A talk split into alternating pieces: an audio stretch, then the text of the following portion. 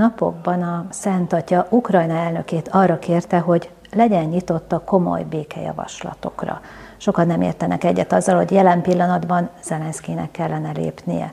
Most anélkül, hogy a konkrét harcászati cselekményeket elemeznénk, azt szeretném megkérdezni, hogy ön hogyan látja ezt a kérdést? Mi lenne elvárható a háborúban álló két ország vezetőjétől? Február 24-én az egyik legmeglepőbb lépése volt a katolikus egyházfőnek az, hogy besétált az orosz nagykövetségre, ami egészen kivételes és rendkívüli esemény, hiszen egyetlen államfő sem megy be egy másik országnak a nagykövetségére, hanem magához hivatja a nagykövetet. Hát Ferenc pápa az első pillanatoktól fogva nagyon határozottan és nagyon különleges gesztusoknak a révén érzékeltette azt, hogy mennyire súlyosnak és fontosnak tartja ezt a kérdést. Nagyon sokféle megnyilatkozása kijelentése, állásfoglalása volt az elmúlt hónapokban. Ezek hol tetszést, hol ellentetszést, hol tapsot, hol kritikát váltottak ki.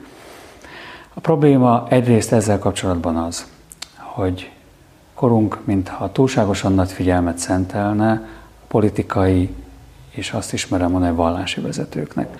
A katolikus egyháznak az álláspontját, a katolikus egyháznak a hozzáállását szeretné valaki megismerni, akkor érdemes azt is figyelembe vennie, hogy a hívő emberek, magukat katolikusnak, vagy akár ortodoxnak, vagy protestánsnak tartó emberek maguk hogyan vélekednek a különböző országokban. Szintén meglepő számunkra, hogy az elmúlt napokban az orosz elnököt szólította föl arra kifejezetten, hogy hagyja végre az abszurd, irracionális, háborús cselekményeket. Az ukrán elnökhöz is voltak szavai, és az ukrán elnökhöz is volt figyelmeztetése, de ez a figyelmeztetés, ez a reakció, ez a hozzáállás mindkét ország vezetőihez szól aki figyelmesen hallgatja a pápának az uktatását, figyelmesen hallgatja a pápának a megnyilatkozásait, az tudhatja, hogy kiegyensúlyozottságra törekszik, annak ellenére is, hogy nagyon határozott gesztusai vannak. Akkor Kiri Pátriárkával beszélt online, és ezt nagyon fontosnak tartom a beszélgetésről adott beszámolójában azt hangsúlyozta, hogy Kiril Pátriárka nem lehet az orosz elnöknek a minisztránsa.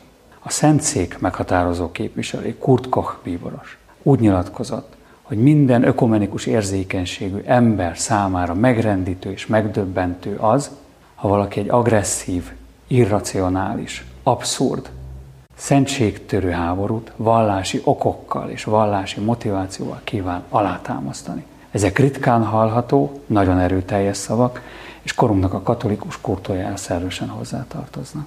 A vigília, amelynek a főszerkesztője és a Máltai Szeretett Szolgálat által kiadott Máltai tanulmányok egy közös lapszámot jelentett meg a béke és békességszerzés lehetőségeiről. Ebben Robert Vitillo, a Nemzetközi Katolikus Migrációs Bizottság főtitkára is közreadja gondolatait az ukrajnai háború kapcsán. Ő úgy látja, hogy csak nem teljesen lehetetlen küldetésnek tekinthető, hogy suttogó szavunk békekiáltássá fokozódjon.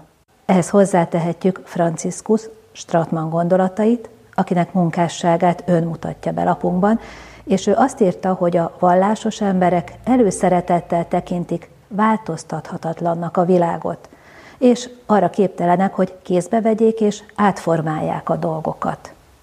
Hogy látja ezt a kérdést? Az elmúlt napoknak volt szintén a híradásai között olvasható, hogy az orosz katolikus püspökök vezetője, Pedzi érsek, fájdalmasan és szinte megtörten úgy nyilatkozott, hogy tehetetlenek vagyunk. A tehetetlenség érzése kerít bennünket hatalmába, és ez nyomasztó számunkra.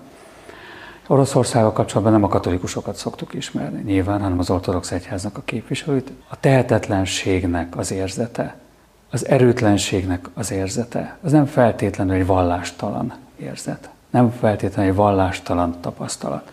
Nyugodtan tarthatja magát az ember tehetetlenek és erőtlenek egy ilyen kielezett politikai és történelmi helyzetben. Sokan ilyenkor azt mondják, hogy nem vagyunk tehetetlenek, hiszen imádkozni tudunk, beszélni tudunk másokkal, könyörögni tudunk Istenhez, és ez erőt ad számunkra, és magabiztossággal kell, hogy felruházzon bennünket. De nekem sokszor az a tapasztalatom, hogy az a fajta imádság, amit Istenhez intézünk, nem feltétlenül őszinteségből, és talán azt is merném mondani, ha szabad ilyet mondani egyáltalán, hogy nem a legtisztább jó szándékból fakad. Szerintem egy vallásos ember számára nagyon fontos az, hogy igyekezzen tájékozódni, felelősen és józanul fölmérni a helyzetet. Az Istenhez intézett azon imádságok, a tehetetlenség leküzdését is szolgáló imádságok, amelyek nem józan helyzetfelmérésből fakadnak, nem rendelkeznek azzal az erővel, de azzal a méltósággal, amivel az imádságnak rendelkeznie kellene. Franciscus Stratman, egy elfelejtett domonkos teológus, valóban azt hangsúlyozta, hogy a tevékenység, a fellépés, a tiltakozás, a szembeszegülés, az ellentmondás kultúrája sokszor hiányzik a katolikus hívőkben, mert úgy gondolják, hogy az ő feladatuk egyedül az, hogy a saját lelküket ápolják, és a saját lelkük tisztaságán keresztül sugározzanak ki valamit a világra. Ez így is van.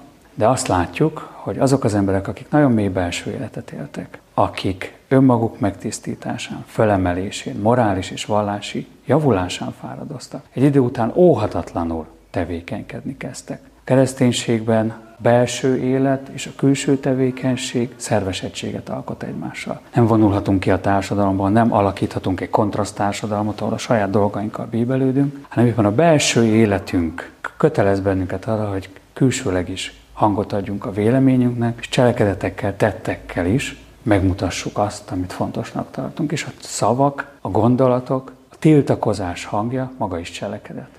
A lapszámban megjelenik az igazságos háború tézise is, amit a 20. század elejétől a modern hadipar beindulásával a társadalomtudósok már tarthatatlannak neveznek. Stratman azt írja egy évszázaddal ezelőtt, hogy csak az lehet igazságos háború, amikor egy világszervezet a nemzetközi közösség érdekében lép fel az agresszorral szemben. Hogyan látja a keresztény etika? Lehet egy másik ember életét elvenni, akár ENSZ béke fenntartóként, azért, hogy több más életet megmentsünk. Szintén Ferenc pápának a meglepő gesztusai közé tartozott az elmúlt napokban, elmúlt hetekben. Úgy nyilatkozott, hogy az országoknak joguk van fegyvert vásárolni maguk számára a védekezés céljából. Azért is meglepő, mert az elmúlt években nagyon sokszor emelte fel a szavát a fegyverkereskedelem ellen, és ez a kijelentése látszólag kontrasztban lehet az elő korábbi kijelentéseivel, valójában nem erről van szó, itt a védekezés új helyzete jelent meg, mint probléma, nem pedig általában a fegyverkereskedelemnek a kérdése. Az már egy had tudományi és had etikai, háborús etikai kérdés, hogy egyes emberek életének a kioltása ilyenkor hogyan esik alatba, de hát hogyha egy agresszor elleni föllépésről van szó, akkor békés szavakkal sajnos természetesen nem lehet mindent elérni. Stratman béke könyvében ír a csoportegoizmus kontra keresztény világszervezet etikájáról is, ugyanakkor nem zár ki egy vallási hovatartozásra épülő szervezet is egyeseket. Nincs -e szó itt is csoportegoizmusról? A, azoknak a nagy vallási kultúráknak, amelyeket valamennyire ismerünk, Indiától Kínáig, a zsidóságon keresztül a kereszténységig, van egy közös vonásuk, amit morális univerzalizmusnak nevezhetnénk. Morális univerzalizmuson azt a hozzáállást, azt a szemléletmódot értjük, amelynek a talaján valaki nem egyszerűen a saját csoportjának, a saját közösségének a boldogulását és a javát tartja fontosnak, hanem azzal az igényel és ajánlattal lép fel, hogy mindenki javát, az összes ember javát egyetemlegesen elő tudja mozdítani. A morális univerzalizmusok között természetesen versengés is van, hiszen nem ugyanaz az ajánlatot fogalmazzák meg mindenki felé. De eredendő szándékuk szerint ez békésen, jó indulattal és az ajánlat módján kívánják előterjeszteni. Beszélt a fegyver szállításról, fegyverkezésről, ugyanakkor még az ukrajnai háború előtt Szent Atya, akit aztán Vityiló Atya cikkében idéz is, azt írta, hogy egy olyan világban, ahol gyermekek és családok milliói élnek embertelen körülmények között, az egyre pusztítóbb fegyverek gyártásából származó vagyonok és az erre pazarolt pénz égbe kiáltó szégyen. Tekinthető-e ez a jelenlegi világrend a kapitalizmus kritikájának? Nagyon naívnak tűnik azt állítani, hogy a fegyverkereskedelemből származó pénz és a fegyverkereskedelemből felhalmozott vagyon erkölcstelen vagyon. De Ferenc pápának valóban ez a meggyőződése.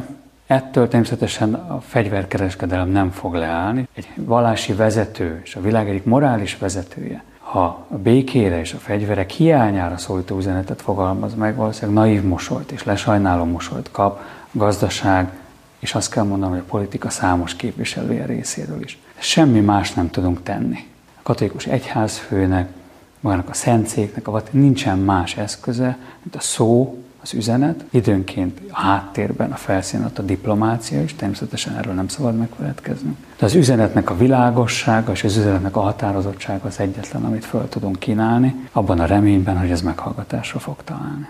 Köszönöm szépen.